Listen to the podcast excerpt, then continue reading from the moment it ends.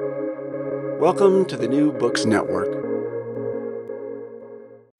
Hello, and welcome to another episode on the New Books Network. I'm one of your hosts, Dr. Miranda Melcher, and I'm very pleased today to be speaking to Dr. Pardis Mahdavi about her book titled Hyphen, published by Bloomsbury in 2021, part of the Object Lesson series um, that really follows the story of the hyphen, both literally as a piece of grammar and writing, as well as a concept that has a much broader meaning. So, Pardis, thank you so much for being with us on the podcast.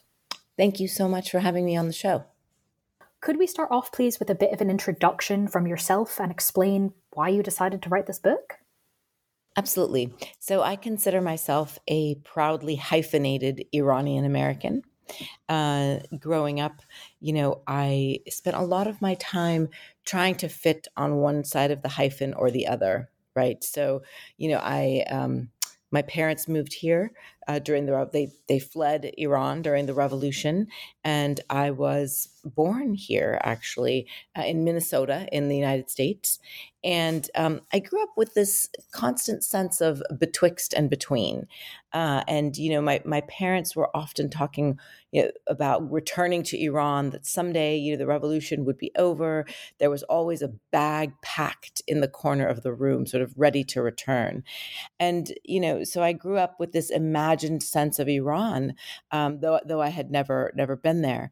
But I was acutely aware of the fact that I was, um, you know, too Iranian in America, if you will. Uh, you know, I would go to school, eh, you know, in Minnesota, and my you know lunchbox was was filled with you know coriander uh, scented stews and my name was, was very different from the other names and you know so i had this very much of a sense of otherness. So uh, growing up i thought well you know if i ever get to go to iran one day you know that's where i'll fit in because i didn't feel like i belonged uh, in america. And then i you know when i became much older you know when i when i turned 20 i actually went to iran for the first time and it was actually to to write about the iranian women's movement and youth movement. But when i arrived in iran something very interesting and unexpected happened which is i felt too american in iran uh, in the sense that you know my my Farsi, my Persian had an accent. Um, I constantly my headscarf was constantly slipping, and so I had this realization: oh my gosh, I'm too Iranian in America, too American in Iran. I think many third culture kids go through this, and so I'd spent so much of my time trying to to fit on one side of the hyphen or the other. Um, but then, you know, it was it was really as you know. I, of course, I then returned to the United States, um, and and over time, um, I started to think more about that that hyphen, that space between, um, and what did it mean to try to fit inside the hyphen. Uh, and then in 2007, um, when uh, I was um, uh, my my citizenship was removed from Iran because I had written a controversial book. Um, you know, it took sort of I always say it took being kicked out of my ancestral home to really start to interrogate that space between. And when I when I started looking at what it was to live in the between, I met so many other hyphenated individuals like myself. And then that started me on a journey around well what is the hyphen about right what is the what is the history of of the orthography if you will what's the history of, of the grammatical mark and the deeper i delved into the history of the hyphen the more i became convinced that the history of this grammatical mark very much mirrored the history of hyphenated americans today Fabulous. Thank you so much for that introduction. And I think it gives us the perfect kind of place to go next, which is where did the hyphen come from and what was it initially used for? So it's it's a great question. You know, I was fascinated to learn the hyphen was actually invented um, by an ancient Greek grammarian by the name of Dionysius Thrax. And Dionysius Thrax was wandering the halls of the Alexandria Library and trying to figure out um, a, a, way he was he was a student of you know several very prominent grammarians and he was trying to figure out a way for the written text to come alive. So back then, um, um, the written text was often sung, not read. So if you had a, you know, if, if you had a written text in front of you, people would sing it to perform it. And Thrax was very much taken with the question of how can you signal to the reader slash singer? How can you signal two words that are separate, but that belong together. And he was looking for a way to signal belonging and suturing. And so the hyphen was born. He, he the initial hyphen that was that was invented by Thrax was a sublinear U-shaped hyphen um, that he created to suture two words that may have been separate, um, but that needed to go together, that needed to belong together. And so when I learned the history of Dionysius Thrax, and when I learned the history of when the hyphen was invented and why to signal belonging, two words that are separate but that want to belong. I was fascinated because I thought, gosh, the hyphen it had been seen in the United States, you know, since World War II as something that divides. But here I'm learning that the hyphen was invented to signal belonging. And so I was absolutely fascinated. Mm. And hmm. then the hyphen, you know, became even more commonly used um, by Gutenberg. Um, so fast forward, you know, some hundred years, and um, you have Gutenberg, who invented the printing press. Um, Gutenberg himself, uh, like Dionysius Thrax, and I should say Dionysius Thrax was a grammarian, but he also loved to sing. And so he was somebody who had these two different identities and was trying to find a way to suture his two worlds. Um, Gutenberg was a poet and an artist, and he um, he was born to a family of blacksmiths. He was very um, you know, spent a lot of his time contemplating words and how to make words appear on a page beautifully. And um, his family was not as supportive of his artistic and poetic um, desires and you know the family of blacksmiths and they kept saying you've got to come back you've got to apprentice etc and so the printing press was initially invented because gutenberg was trying to find a way to make his poems more readily available and, and, and beautiful on a page. But when he first began working on, on the Bible, he wanted to find a way to have the words be perfectly justified on a page, even if it, that meant that sometimes words had to signal that they were part of each other um, and, and wrap. And so he used the hyphen and that that's where the hyphen became um, much more popularized. So I, I, I, say invented by Dionysius Thrax, um, but really made popularized by Gutenberg. Hmm.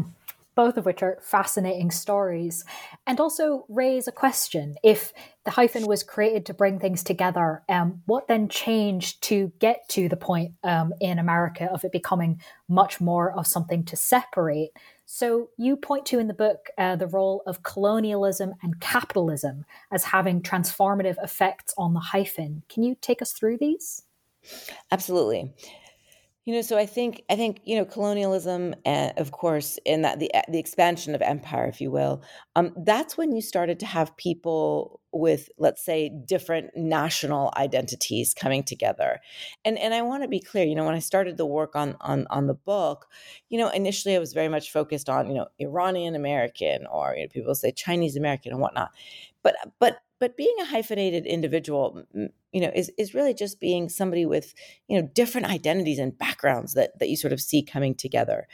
Um, but you know it's it's interesting and, and the reason i talk about colonialism is because that was when you had people from different nation states you know living let's say outside of their homes right? So you know you you you might have had um, you know in the uk you might have had you know um, british moroccans if you will right? Or british indians right? Because of you know people sort of moving around or people taking on um, you know different forms of empire if you will.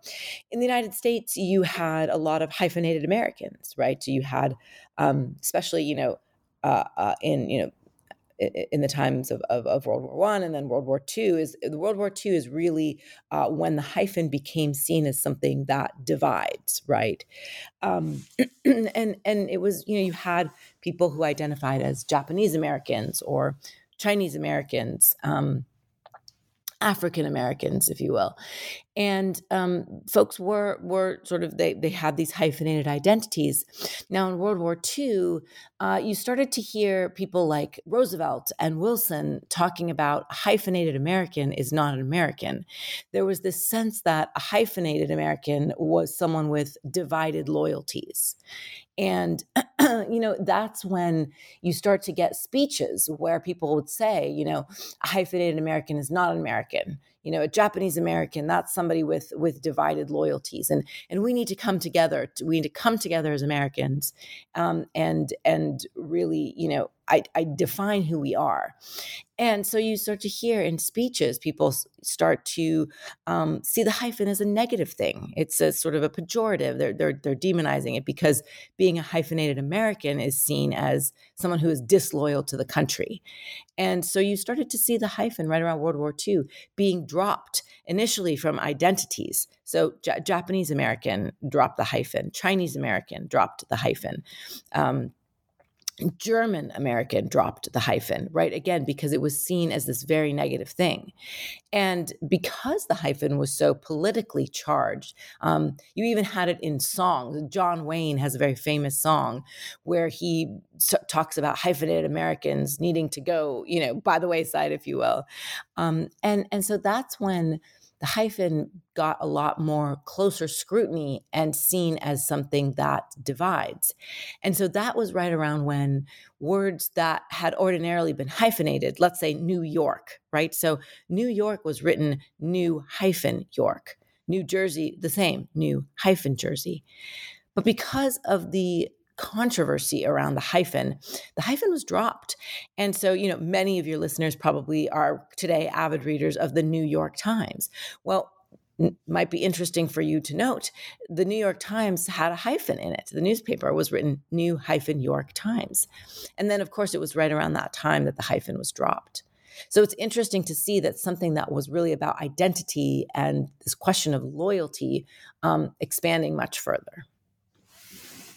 Absolutely. Um, definitely going to make, I think, a lot of people look differently next time they look at the New York Times and think about these broader questions as well of who gets to have what label and what do those things actually mean.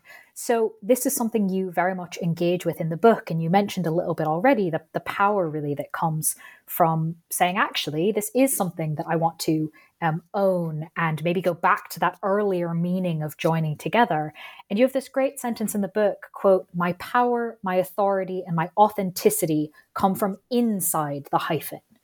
Can you take us through this? Absolutely.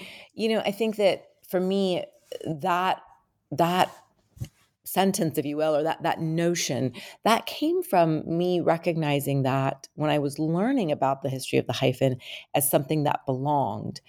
Um, I then started to track it. So then, you know, in World War II, you had that moment of the hyphen as something that divides. But but what was so interesting to me, honestly, Miranda, was when I I, I started to think about um, in 2006, the there was um, an edition of the Shorter Oxford English Dictionary that was released, and when that that edition of the dictionary was released, there was also some controversy of people saying there's a hyphen thief on the loose. Uh, you know, the hyphen had been removed from some 16,000 words, causing some people to ask the question: Is the hyphen redundant? And the rejoinder to that, of course, by the editors of the Oxford English Dictionary, shorter Oxford English Dictionary, and grammarians was absolutely not. In fact, the hyphen is something that creates um, new words. So the reason the hyphen had been removed from certain words is because it had created something new altogether. And I'd like to give you just some, a couple of examples. Um, for, for instance, the word bumblebee. The word bumblebee had been written bumble space bee for a long time. Then it was bumble hyphen bee. Uh, and then after time, it just became bumblebee, a whole new word altogether right? So the hyphen had been a way station, if you will, to create something new altogether. Waystation itself is another example. Waystation was written way space station, then it was written way hyphen station, and then it was just one word waystation, which I think was was very interesting. Um, so as I tracked those words, you know, and I saw that well, the hyphen is sort of this this has this mighty power to create something new altogether, and so it's got this this real power. This tiny orthographical mark has this power, and um, you know in some instances of course the hyphen will never be removed right? That, that that was also fascinating to me you know when i started to interrogate certain words like ex-husband or ex-wife or mother-in-law um, the hyphen will never be removed there because it's it signifies something and it holds something. And so as i became more and more aware of the power of this this orthographical mark i became aware of the power of being something new altogether, of not having to fit on one side of the hyphen or the other, but being what people now call, right, this, this idea of third culture kids, right? And I started to see that um, so many of us are hyphenated individuals. And I started to see the hyphen as something of a bridge. And I recognize that I myself am something of a bridge. That for so much of my life, I've been trying to bridge two cultures, yes. But beyond that, I realized in my professional world, I was the bridge from academia into policy, into, let's say, the real world. Um, I was the bridge between um, different subcultures. I'm, I'm, an avid equestrian, I'm a, I'm a, I'm a cowgirl, if you will, you know but I'm also, you know, somebody who likes to translate the, the role and importance of horses. I'm a translator. I'm I'm somebody who lives in this space in between. And rather than feel like the space in between is neither here nor there or or a place of confusion, I realized it was a place of great power. If I could embrace that authenticity of being, of living on the bridge, I don't have to commit to any one island. I don't have to. I get to visit all these different islands: Academic Island, Cowgirl Island, um, Horse Girl Island. Right? Um, I get to visit, you know um, Anthropology Island, but I've also got to visit Gender and Women's Studies Island and and you know Grammar Orthographical Island. Um, and I realized that I don't have to choose one island, but I get to live on this bridge, this space between. And and the more I started to embrace that, the more I met other bridge people, as I like to call us, that that people who are also living in this space between, who have so many different parts of their identities, and and they love that space in between, and and and that for me was a really powerful moment. Absolutely. And it's one that you recount in the book along with some of these other bridge people that you meet. Um, so before I maybe ask you about different orthographical bits, is there perhaps um, a story from one of your students or one of the other bridge people uh, about them embracing the hyphen you'd like to share? Um, yes, I mean, I think that the stories I certainly choose in the book are are all you know amongst amongst my favorites. Um, but I'll, I'll, actually share, you know, because your your listeners could pick up a book, and so maybe I'll, I'll share a, a, um, a story of, of, one of my students who's not in, in the book, or he's he's sort of gestured into the book. It's so interesting. When I was writing this book, I um, I had, you know, posted an ad for for, my, for students at Arizona State University, and I had said, you know, if you see yourself as a hyphenated American, you know, the contemplative or the provocation for the, the project, if you will, was really what does it mean to be an American today?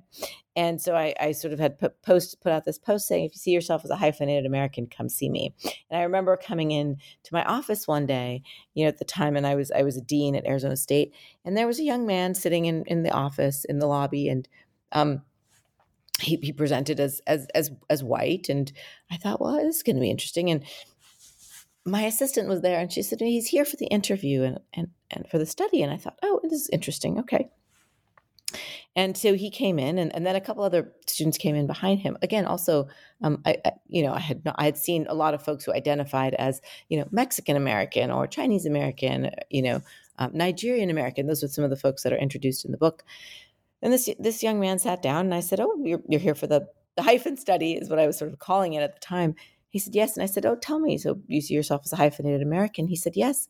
I said, "Tell me." He said, "He said, well, you know, Pardis, I, I, I see myself. I'm a rural American." And I said, that's interesting. I, just, I hadn't thought about that, you know, as a different type of identity. I said, tell me more. He said, well, you know, I, I, I've moved here to Phoenix to, to, you know, the big city at the time um, from a very rural, tiny, tiny little cow town um, in, in, in south of, of Arizona. And he said, you know, I've never, I've never been in a big city. And I, I, I sort of always, you know, grew up in, in rural, but here I am living in this city. And sort of trying to fit between this being this rural American and, and, now this this big city boy and trying to fit on one side or, or, or, the other of am I rural, am I city, am I country, am I city, and um, trying to find that space between. And he said, and I heard you give a talk about you know being able to to embrace the space between. And I heard you talk about the hyphen, and and I'm here to say I, I want to live in that hyphen too and and I um I just I, I, thought it was such a powerful and resonant story for me. So I've kept it always close to my heart. No, I, I, can absolutely see why. And um, thank you very much for sharing it with us. And I think this is a good moment just to highlight further to listeners that there are a bunch of fascinating stories from people that responded to your open call um, students in the book. So anyone who wants more of those stories, uh, definitely pick up the book. Um, but I'd like to maybe ask about something else, not not just the students at ASU or Arizona State. Um, one aspect in the book that I think kind of brought a lot of these threads together was the discussion you have about the difference between the dash and the hyphen. Because on the one level, this is in some ways a very kind of nerdy grammatical difference. Yes. But there's also a political element to it as well. So can you take us through what this difference might be? Sure. So, so I will say that the, that the dash, which is slightly longer, so your listeners might be wondering, well, d- don't they look? Don't they look the same, right? And and I think you know if you're if you're looking at your keyboard, listeners, you know the hyphen is going to be if you're in that upper right hand corner. If you hit the sort of shift button, the the hyphen is going to be the lower part of those two lines that are right next to your plus and equals sign. The dash is a bit longer, just to the eye, right? Um, and it's coded a little bit differently, right? Um, but the dash very much is to signify um, a pause, if you will, right? Something that is a little bit more of a divisive orthographical mark.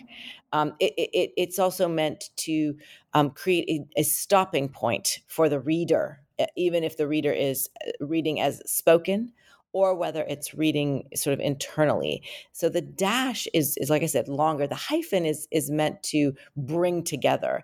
The dash is meant to offer a, a moment of contemplation about whether or not something is separated, whether or not a thought can and should be connected. And so it's it's really more about taking a beat. Um, it, it, it is a little bit more of a divider um, but I, to me, I like to see it as an invitation to reflect on it you know whether or not the things on either side of the of the hyphen are meant to stand apart or not it's it's meant to be a provocation i think hmm. an interesting thing to think about i think next time anyone uses a hyphen or a dash is hang on mm. am i trying to bring something together or put a pause in. Probably more helpful than going, which one's the longer one again? exactly, exactly. Yeah. You know, and it's so funny, Miranda. I've, I've, I do not know how it's happened, but I've become some sort of hyphen expert. So I've got friends who are constantly emailing me saying, um, you know, sh- should I should I hyphenate this or not? And then should I do hyphen or a dash? And you know, another. I just used the word, which reminded me of another example for your listeners: email Email is another mm. great example, right? Mm-hmm. So email used to be written E space mail, right? And then it was E hyphen mail, right? And now it's just one word email. Um, so again, showing how the hyphen can can suture and create something new altogether. It's a great example. Um, on that point of people asking you for advice, what do you want writers to do with the hyphen? How do you think people should consider using it?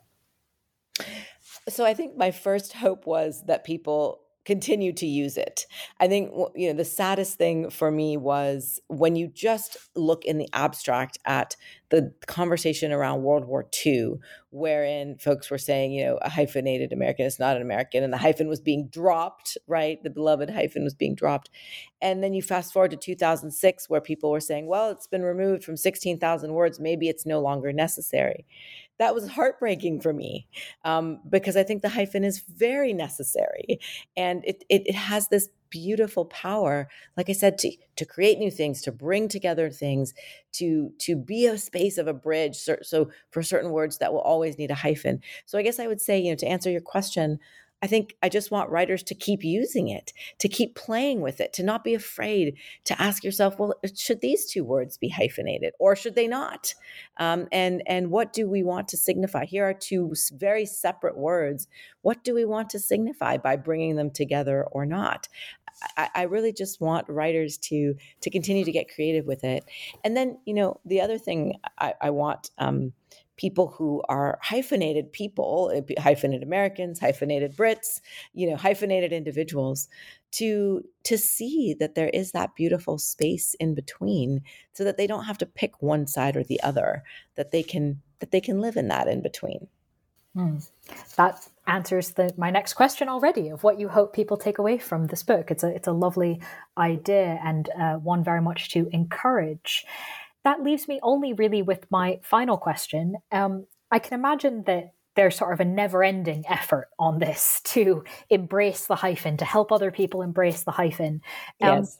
But of course, being a bridge, as you said, involves many different identities and interests in putting things together. So, is there anything you've been working on since this hyphen book or are currently working on, whether or not it's about the hyphen, that you'd mm. like to highlight or preview to the audience? Well, thank you for that invitation. Absolutely. So, actually, um, my latest book came out earlier this year in August. It's called Book of Queens. And um, I, I, think that writing hyphen is what um, a, sort of was the bridge, if you will, from my academic writing to my more public writing. So Hyphen was a crossover book. Um, my current book, the book that I that's been published in August, it's called Book of Queens, um, the true story of the Middle Eastern women who fought the war on terror. That is a completely trade book, but is the story of my grandmother, and um, you know, it, it was for me in embracing my many identities um, because I, I always had this sort of sense of division. Being a cowgirl made me less of an Iranian. And then I started to delve into my own past. And I found out, I learned that my grandmother, whom I had only ever met once as a six year old girl because she passed away, my grandmother had been an avid horsewoman in Iran, and she had worked very closely with um, an American by the name of Louise Firouz um, to breed the Caspian horse out of extinction. Caspian horses are today the oldest living breed of horses on the planet. Um, they, they, they date back the farthest. And I should say that Caspian horses are a favorite of the British royal family. Princess Anne um, has helped to breed many Caspian horses out of extinction, and Prince Philip was a great protector of the Caspian horse. But it turned out that it was actually my grandmother that helped to breed Caspian horses out of extinction.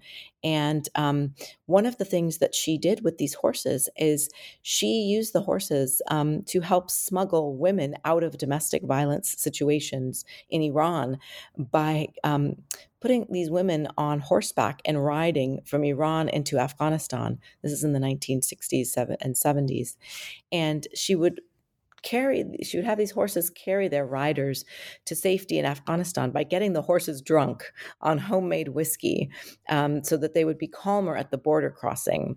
And then these women that she helped to smuggle over the years from iran into afghanistan they helped to build an all-female army that fought the taliban many years later in 2001 so that's what book of queens is about so I would not have been able to write Book of Queens had it not been for the hyphen book, because the hyphen book was my bridge from academia to more public writing stylistically, um, but it was also in um, exploring my own many hyphenated identities that I was able to learn this very rich history of the fact that my grandmother was an Iranian cowgirl as well that is an incredibly rich history. Um, it's it's very cool to uh, have that, to have discovered that, and to then let the rest of us into that story as well. So thank you very much for sharing that with us. Is there any upcoming work you'd like to highlight, or should we end with the idea of drunk horses crossing the border and freeing women for epicness? that seems like a great place to end, Miranda. I'm always working on other projects, but I think that's the place, um, that's what I'm most excited about currently. That's a pretty exciting place to be, so fair enough. Um, for listeners, as a reminder, we've been discussing the book Hyphen from the Object Lesson series from Bloomsbury. Pardis, thank you so much for being with us on the podcast. Thank you so much for having me. It was such a pleasure.